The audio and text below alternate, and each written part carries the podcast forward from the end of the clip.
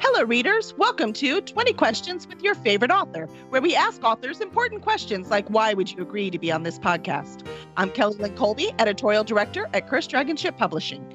Our guest this week is JD Astra, lit RPG writer and caller. Jess has been working at being a writer since before she could string more than two sentences together, and it never gets easier, but it does get better. In her spare time, she loves to cook, hike, play video games, and spend quality time with her people. If you if she's not your favorite now, she will be after.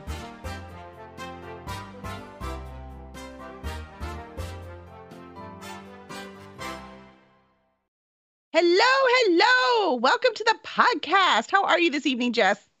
I'm doing great. How are you, Kelly? Not too bad. I hope the intro was okay. It's not as good as an Oddmar poem, but you know. Well, I mean, there are a few things that are that good. That's true. That is very true. That is very true. But this one's all about you. So, I mean, come on. There's a benefit there, right? Yes. just say yes. Just say yeah. There you go. Good job. so, we are so excited to have you on. Um, I'm wondering, when did you decide to take all of your awesomeness and just write a book? Well, a long time ago yeah, when I was like nine or 10, I was like, I've got so many great ideas. I better write them all down and make something horribly tropey and cliche and well, 120,000 yeah. words.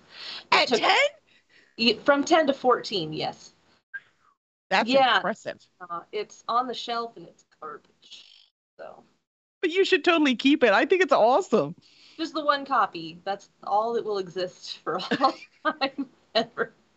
I love it. It'll go in the Jess Museum someday. You never know. So when you turned your hand to writing, I guess that tells so that being your first book, so it was four years. It took you four years to write your first book. Yeah. Yeah. Yeah. It's not bad actually. Between like college work college work? I wasn't in college at 14. Class. I knew you were a genius. uh yeah. Classwork, getting in trouble with friends, that sort of thing. Just my sidekick. So your characters, so writing that young, were all your characters like your friends and family? Or were they all like your favorite TV characters?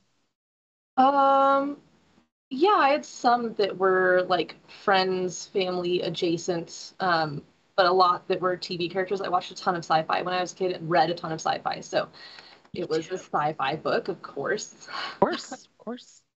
No, makes sense to me. I do have notebooks. Well, I don't have them anymore. See, that would be cool. Like I said, keep it. Where I was writing like a Star um Star Trek. Mm, like so I would just write all kinds of yeah Star Trek fanfic. Man, I loved it. If there was the internet when I was that age, I would have been all over it. I have no doubt. um, so let's see. So writing, uh, we already have a question from the audience. See, this audience loves you, so we're gonna get some from them because you play D and D with us on Monday night. So how fun mm-hmm, is that? Mm-hmm. So it's the amazing. writing wrongs. It. Right, it's so much fun. Um, so what is it about D and D that's so appealing to you?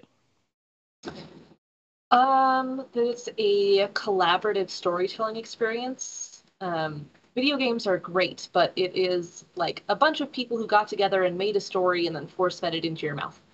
Right. Uh, whereas D and D is like the the DM has a couple of concepts or maybe goes into great detail in planning his campaign that the players will completely ignore. Um, uh, and then all together, like as things kind of happen along the way, just like grows and and the the DM has to be a, a really good storyteller in the way that they can kind of pull bits of information that the characters say along the way and like weave a really cool story. Um, I think you're doing a great job of that. Oh, why, thank you. I'm having a lot of fun and terrified the whole time. but it's easy because y'all are fun. You know what I mean? Like you're having fun too. Like if you were all about the rules and you were ironclad and like I was so excited when you did the fancy jump and you're like, I'm totally gonna do this. And when you thought about doing thunderclap, I'm like, oh no, you win. Yeah, go. like this, that was so fun. Like you great. see it happening in a book, right? Or a movie, and it was beautiful. I'm like, no, that's totally happening. I don't care what the rules are. I love it. Well, uh, Friday Blue wants to know if you have a blanket stash in real life. I do. Yeah. Yeah. Yeah. Well, mm-hmm, she does yeah. live where it's cold, right? So it makes sense. I do. Yeah. So there's a there's a little futon downstairs, and on the corner of the futon is about twelve blankets stacked on top of each other. So it was a natural. It was a natural. Mm-hmm. Let's face it, D and D characters. There's a little bit of us in it. Oh, yeah. There, there kind of has to be. And there's probably a little bit of us in all of our characters, whether we like it or not. Um, just you know, more in some and less in others. And I'm wondering, so your D and D character was inspired by your main character in Monster Haven, right? Because Dollatrix in the fictional Dollatrix came first before D and D. Yes. Yes, she did. Awesome. So I'm wondering, uh, first of all, we love that book. I say we because my whole family's reading it and we love it. So Monster Haven, get Monster Haven. And it's nice because it's little bite size and they come out quickly. So like I could read the first one and then the second one came out. So I also feel accomplished. So I appreciate that. Thank you very much. Um, so Dollatrix in Monster Haven, and then you have Dollatrix in D and D. I'm wondering, what do the two renditions have in common? Their backstory, um, but where the Monster Haven series gets started is where they break apart. So the the Dollatrix in the D and D game, instead of becoming the dungeon overlord and staying to like make her dungeon grow and help the people and fight heroes, uh, she decides to just like dip and take off uh, and leave her ruined village behind. and she's like, I've had enough of this. and just uh, goes to live on the run, looking for a nice new cottage she can settle down in with a pile of blankets. I love that. Well, yeah, at the beginning of the book, she does run away, doesn't she? Hmm. She's a stowaway. Yeah. Well, no, in our story, well, she's a stowaway. Yeah. So in the book, she does kind of try to run, and then she's like, "Oh, maybe I should go back to the town and warn them and try to get them to leave at least. I can't be that much of a butthole." And she, so she goes back. I love it. So you have your own your own uh, multiverse going on. hmm So in that one moment in the book, she decides to go back. In the D and D game, she's like, "Nah, I'm out." Yeah, exactly. so since she left, who do you think took over? Do you think Greg took over? Like who took Yeah, over the dungeon? It's definitely Took Greg, right? sure. Yeah, yeah. I'm thinking it was definitely. he was Greg. the next highest level in that town, so it would have just defaulted to him. He'd have to be the overlord. Yep, yep. Makes sense. Well, I mean, the Wyverns actually, they were already Oh, that's there. true. so That's right. may have just gone to them. Who knows? That would be Ah. interesting story. of town full of like humanoid monsters ruled over by two. two dragons, two mating dragons. That could be fun. We'll have to remember that. We'll, we'll have to remember when we go save the battle axe town. Ah, Hmm, maybe we can bring that back. Um, so that's fun. Uh, the uh, but I can't keep talking about it because we'll give too much away. You've got to read it. It's awesome. Um, but so you've got that one, and that is a lit RPG, and you also have the um Viridian Gate books that you've written, Firebrand that we talked about earlier, right? So the Firebrand series uh, in the Viridian Gate universe. So and and both of these they're lit RPG. What do you like about this genre? What what attracts you to it? yeah. So, um, in my past life, I was a project manager. So I lived in spreadsheets and data. Uh, and I really like data and Mhm. spreadsheets and numbers and making things work. So Lit RPG is very much in that vein of like you have to make a system that that like makes sense and all fits together and and uh, so I was also a project manager in the in the game uh, in the gaming world. So uh, Oh, I've nice. made like sawtooth curve progression scales and those sorts of things. And so I do that for all my Lit RPG books too. You're like, I did this for programming. I can put the chart in the book. No problem. Right. Same thing. Exactly. I like it. Now, designing the chart for the book, that is a like I'm unfortunately also a graphic designer. That's what my degree is in. So, like I've done all the numbers, I've done all the hard work, but my graphic design mind is like you can't just slap that in there. You have to make it look good. so, especially in my Zero Hero series, now I'm calling it the wrong name. Zero Point Hero, but everyone just started calling it Zero Hero, so I went with it. Um those screens are so like I spent hours designing those screens. You're like, they must be just right. Hours. Hours. That's so funny. Well, I will tell you, as the reader, we totally noticed and appreciated all of your hard work. Right, everyone? We're all nodding. Totally did. Everyone's just like, oh, it's another stat screen. Psh. Yeah, nobody just skips it. I have no idea what you're talking about. Well, it's interesting because lit RPG, so you have these limitations based on these numbers. Does that help you be more creative in your story writing, or do you feel it limits you? Um. So usually, I mean, like sometimes it will put me up against an obstacle, but always whenever you're up against a difficult obstacle, that's when the best problem solving comes into play. Like Mm-hmm. you have to go back to chapter two and like drop a little hint that that like makes chapter 15 work. Mhm. Um, yeah, so probably more creative. I mean, I think anytime you go into a creative endeavor, having some boundaries around you helps with, you know, like you can explore those boundaries. You can see how far you can push past them and, Mhm. and like, yeah. It's nice. It's a new challenge, right? Well, it's kind of cool that that isn't anything because you might have an idea where you want the story to go, and people always like, but then the characters do things. But I, that's not. I won't say I don't think that's true. That's not true for me. What happens is there a problem occurs that I didn't really consider when I was doing the outlines, right? So Right. that might, you know, and then so now I have to really be creative to solve this. So I, I can see the charts having the same thing. Like, no, I only have this many spells. Right. No, you can't Yeah, be like your D and D. X number of times. Yes, right. So wait, did I do this yet? No, I got to. Okay, wait. The fight scene can't quite go like this. No, I can see that. I like it.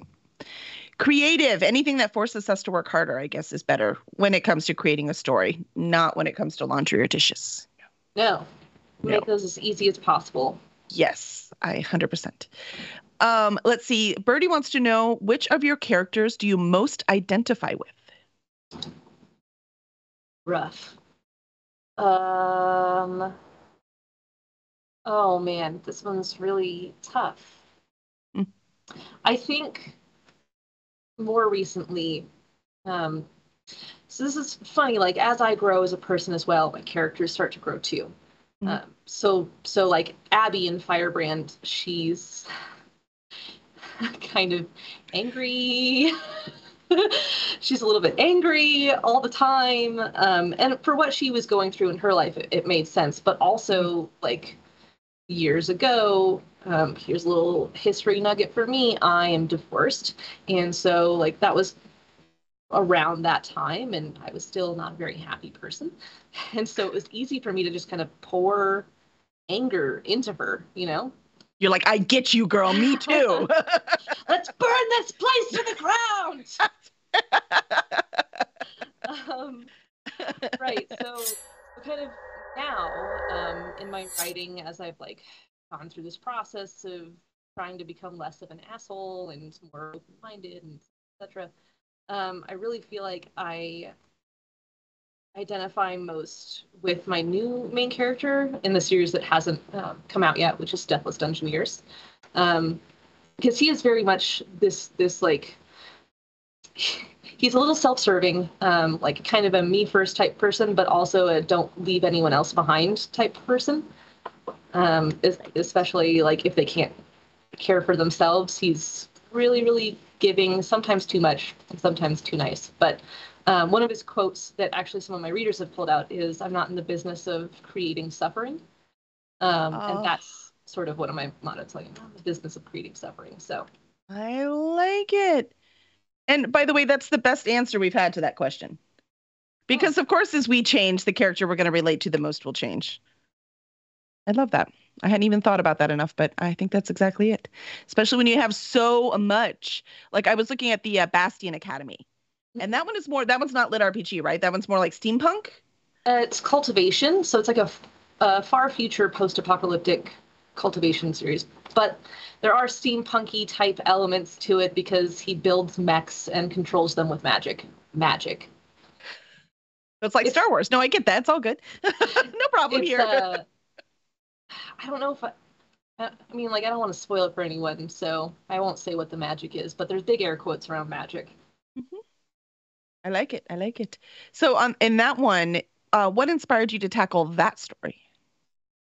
I got super inspired um, by Will Wight and Eden Hudson, who both write really great cultivation. Um, I also have been a bit of a weeb since a child. Of course, I watched anime all my all, whole life, and I'm like, yeah, I want to take on something like this. But a lot of the cultivation takes place um, in like Chinese or Chinese adjacent type worlds, uh, and some Japanese, but there were no Korean flavored ones. And I was like, well, I love Korean stuff. Like my stepmom was Korean, and so I got raised on a lot of that like kind of cultural stuff. And I was like, yeah, I'm gonna do that. I'm gonna do it. Sign me cultivation story, Magical Academy. Let's do it.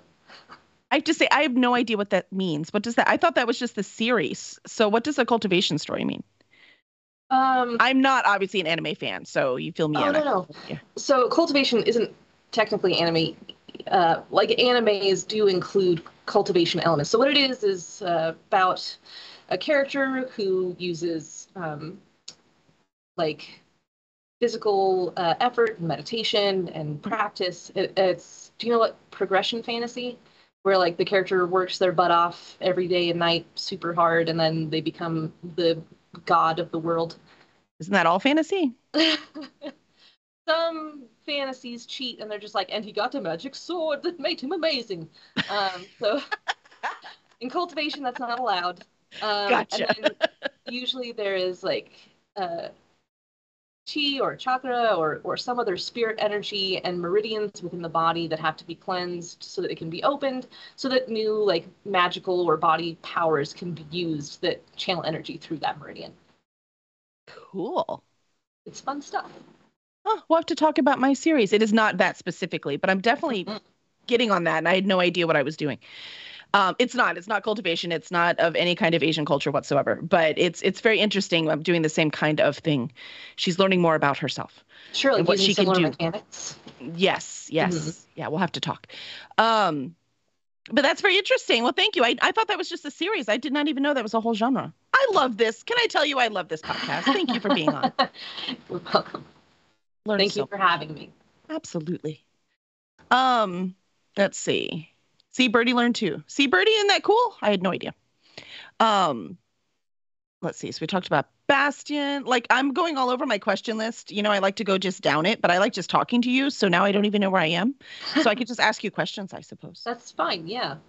Well, I'm gonna say that. script, like. Right, I'm gonna go off script. I'm just gonna make stuff up. Did I mention I'm an outliner, not a pantser? Very uncomfortable making stuff up.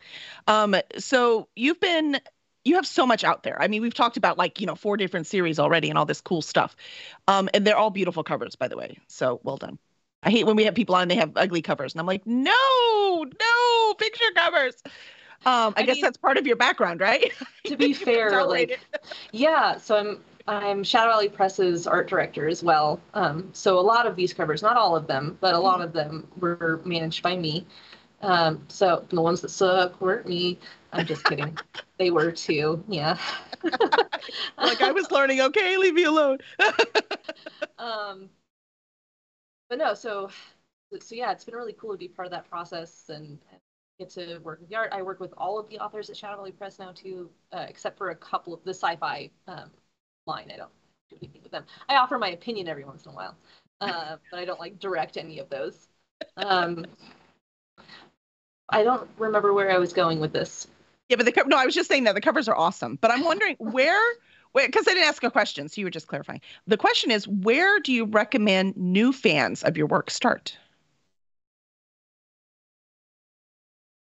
that depends on what they like um No, no, Right, no. like- give orders. Come on now. um, honestly, I would say that my best writing, hands down, is Deathless Dungeoneers right now. Like, it is the book where I am the most like wacky and fun, open and me, and just like I've enjoyed the whole process. Like every time I sit down to write, I'm just like, yes, yes, yes, yes. like there were several times in Firebrand where I was like, I hate what I'm doing. Um, but but Deathless has been totally different. Um, It's awesome. really, really fun experience just coming up with like tons of crazy, fun, wacky things and just being like, yeah, because I said so, because because this is my book and hex to you. Well, and this is your new series, the one where there there aren't any books out yet, right? Right. Uh, I think it's going up on pre-orders soon-ish? Question mark. Where's DH done when you need him? Right? Jeez, he's probably. Oh no, it's Tuesday. He's not. I was gonna say he's probably playing the longest night or whatever that darkest night, some horribly depressing game. So not kidding. It's completely on brand. Um, it totally is. My backstory's not sad. Have you read it? Um, yeah. So, yeah, that's that's uh, that's our Dave. Um, the uh, The Long Dark. There you go. I knew it was something. I got the right words, just in the wrong orders. It is so a depressing. They're they're saying it's not a depressing game. It's totally a depressing game. Oh, Justin Herzog also just came on and says uh, three cheers for Monster Haven. Yeah, it is. It's a heck of a lot of fun. I'm quite enjoying it too. Um, the uh, so when the the new so the new series though, what is that? Is that lit RPG? Is that like what is that? What genre? No, it's so this is so weird, and we we talk about it all the time. Like, there's a group chat for all the authors where we argue what is lit RPG, What to call it? is- what is game lit. Um, Gotcha. so typically in lit RPG, it Mm-hmm. is- there are stat screens, hard stats, like the system trumps uh, anything else. Like if the system says it can't happen, then it can't happen. It can't happen. Mhm. Um, but then there's gamelit, but gamelit is usually more like you're in a game world or Mhm. the world has been gamified in some way. Um, so there can be stat screens, but there don't have to be. Um, anyway, so I'm straddling both. Like I show some screens, but not like here is your character stat overview. You have five agility and 200 hit points and and that sort of thing. And I don't deal in hit points either. It's just like you're you're dealt damage and you're bleeding out and it sucks really bad and it hurts. And I so like describe how close they are to death in terms of like feelings rather than being like and their HP bar was down to zero, which sounds really I don't know, just like uh, robotic sometimes. So Yes. Yes, I um, agree. so yeah, Deathless is straddling the line between lit RPG and game lit because it's not a game world, but the system is uh, very important. Um, I rely on it a lot. The magic system is is everything to the dungeons and how they function. Mhm. Um, yeah, Awesome. awesome. very very few screens, so you'll like it because there's like four screens max. But it's all about like the cool new abilities they're getting. Yeah, that's what we were talking about. I, I really like Monster Haven, but I 100% just skip every time there's a chart. I'm like, oh, look, chart next. Yeah, I usually give a rundown. Do you see why I'm a horrible DM? Oh, look, chart Oh. next.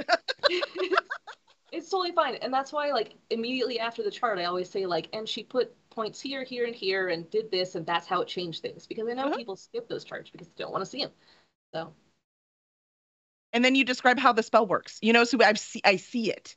So I don't necessarily have to see what all the stats are. So so I guess that means it works for everyone. Just skip them.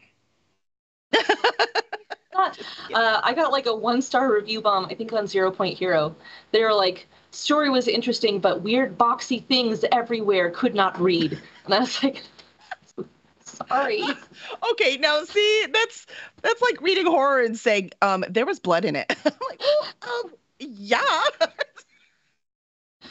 Whoever read that had no idea. See, I would not give you a bad review because I don't like the part of the genre that's supposed to be in there, I don't right? Like what the genre was they're just like look at this interesting cover i'm gonna try this And they're like, what's with these charts? Ah, readers are entertaining. They are very entertaining. Um, I'm sorry, I'm gonna laugh about that one for a while. no Why are there okay charts in this lit RPG? This is nuts. Charts. Um, well, let's see. Now, I did tell you that on this podcast we ask the hard questions. I warned you. All right, so I have the hard question. So, what's in the box? Could be a severed head, could be a penis. Mm, so we have to open it to find out. Mm. Sorry, this is a dual joke to the movie Seven uh, and Lonely Island's Dick in a Box. it was a it was a combo joke. I love it. I love it. And for all the people who have no idea, uh, it's in her bio. She says there are three questions no one ever asks her, and one of them is what's in the box. So I had to ask her. You never know. It could have been blankets. Now I have to take that out of my bio. Thanks. You're welcome, because now I've asked it. I have impacted your life negatively, because now you have to change your bio. Um, unless I'm nobody, then it counts. I can count as nobody. I don't mind. I like it better that way.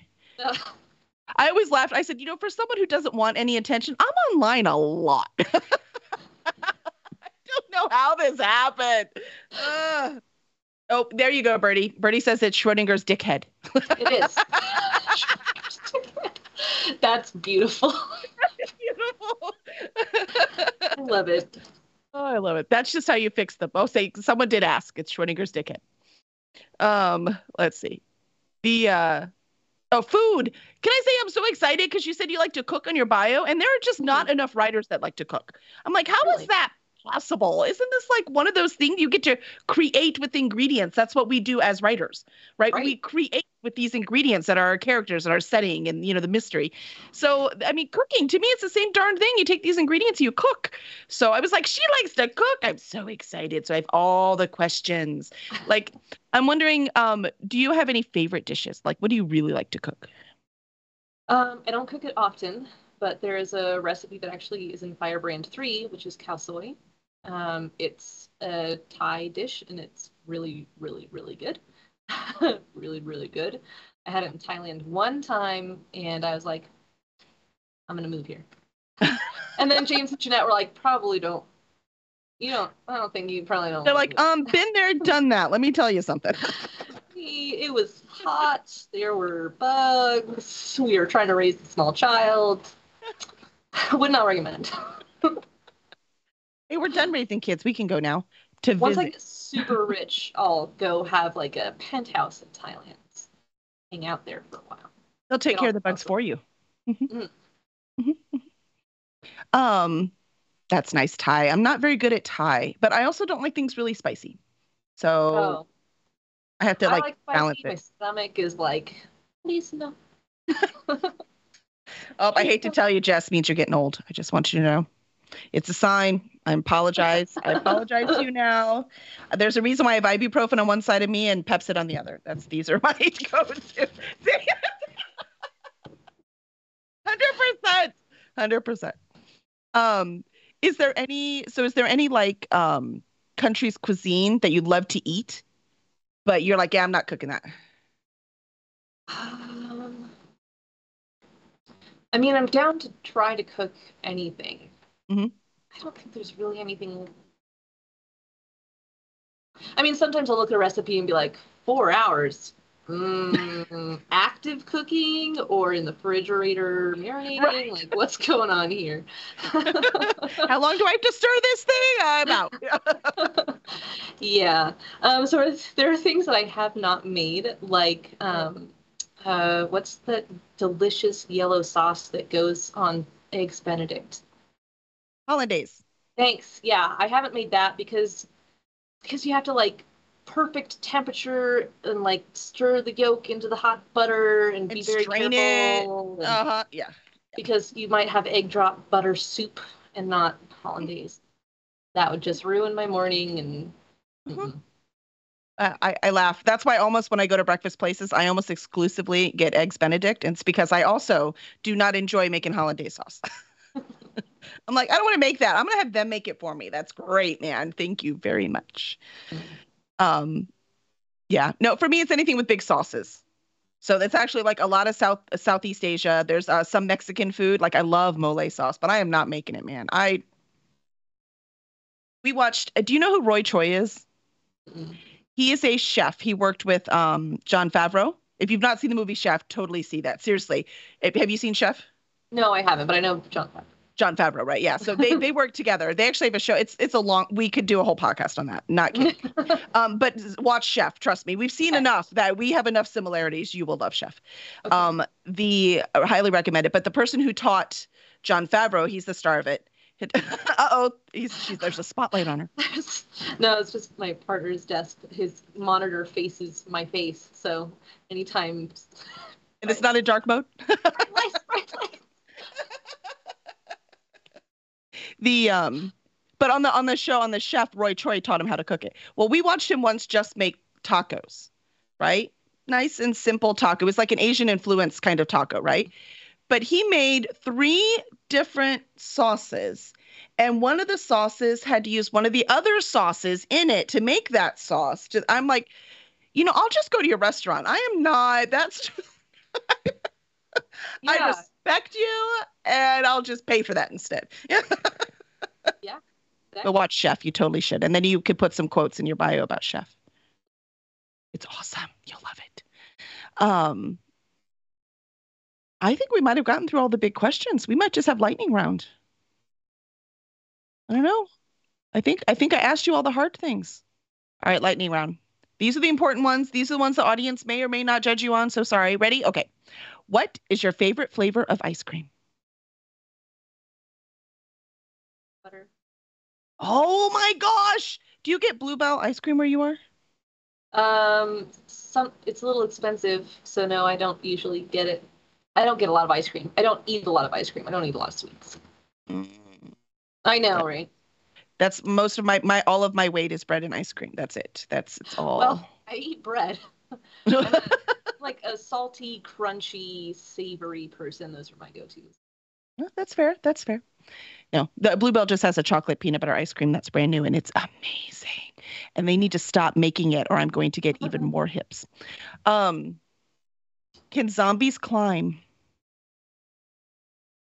Depends on how old they are, like how fermented they are. Yes, that is a good question or a good answer. I like that. Uh, what is your favorite mythical creature? That's from Friday Blue. I'm gonna be cliche. Dragons, man, they're so freaking cool. They are though, right? Because they could be anything. Cool. Yeah, no, hundred percent. Can't find each on that one. Uh, what is your favorite fast food restaurant? Good times. Good times. Nice choice. Look at that. I like it. Big Daddy Bacon cheeseburger with the extra wild sauce. She's like, I'm hungry now. Stop it. Um, pick one: Star Trek or Star Wars. Trek, duh. I mean, God, that's Nope. hard though. I'm a fan of both. I'm a huge fan of both, but I grew up on Star Trek. Like, here's a, here's a great story for the podcast. Um, my mom tells it to me. I don't know if it's a lie or not, but I think it's funny, so I'll keep passing it around. when I was quite young and had to be bathed by my parental units, um, the only way they could get me into the bath was the promise that Star Trek would be on right after the bath, unless I didn't take the bath, and then it wouldn't be on. so, um, I mean, so I would uh, take a bath. Right, yeah. So I took a bath. Um, but as soon as that music started, I was like, bath over. bath is over. So every once in a while, I would leap out of the bath completely naked and soaked and like run around the house with my arms out, pretending that I was the Enterprise? Singing the song. That's the best. I'm with you. I don't care if it's true or not. It's it's true enough. I, I would I would totally stick with that. That is great. By the way, man, nod to your parents. Good for them. That's impressive. I like it. Um, who is your favorite band or musician? Um, I think Dance Gavin Dance is still on my hot list. They were my 2021 most listened, so yeah, definitely them. Excellent. Good choice. I've never heard of them. I have to look them up now. You should. They're very math core. Uh, they have some screaming, so I, I know that, that lots of people are like, "Don't scream in my ear holes." But Tilian has a beautiful voice, and it's like a great balance of, of beautiful Between the two. singing and screaming. And they say ridiculous things. Like the screamo guy just says the most ridiculous stuff in his lyrics, so it's hilarious. Well, do they have um um prestidigitation in in their lyrics or um Australopithecus? Because that's my favorite band. They have those words in there. I don't think so. Ah, Any of the songs I've heard so far. next we're gonna send them an email. See what we can do. Uh, what is your least favorite chore around the house?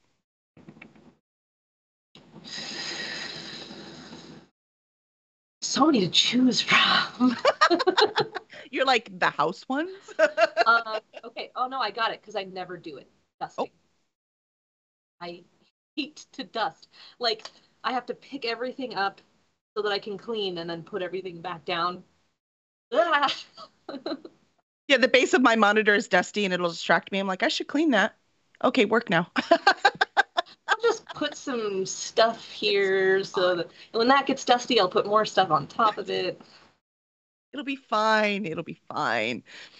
And finally, where can fans find you and your work? There's a couple of different places. If you want to read unedited stuff, where you will definitely find typos and grammatical errors, but for free and fast and new, you can go to Royal Road. Um, and on Royal Road, I'm Jess Astra, not JD Astra, because I don't know why I did that. That was pretty dumb. uh, obviously, Amazon is a great place to find everything that's published and to pay me for things if you like to do that sort of thing. I'm hungry. I need that big dead bacon cheeseburger. um, uh, I'm also on Patreon, uh, which is the most direct way to like help influence the books and get your names in the back and help name stuff. Like I have a new realm that's coming out in the Deathless Dungeoneer series, and uh, I ran a poll on both Patreon and Royal Road for for people to decide what it's going to be. I think it's going to be the Ease, which is really interesting. That'll be fun. Well, awesome. Now that Jess is your new favorite author, please make sure to review her work wherever it is you get your books. And you can also review us wherever it is you get your podcast. You can also subscribe on YouTube and follow us on Twitch. And we'll see you next week where we have Susan Macaulay. Bye.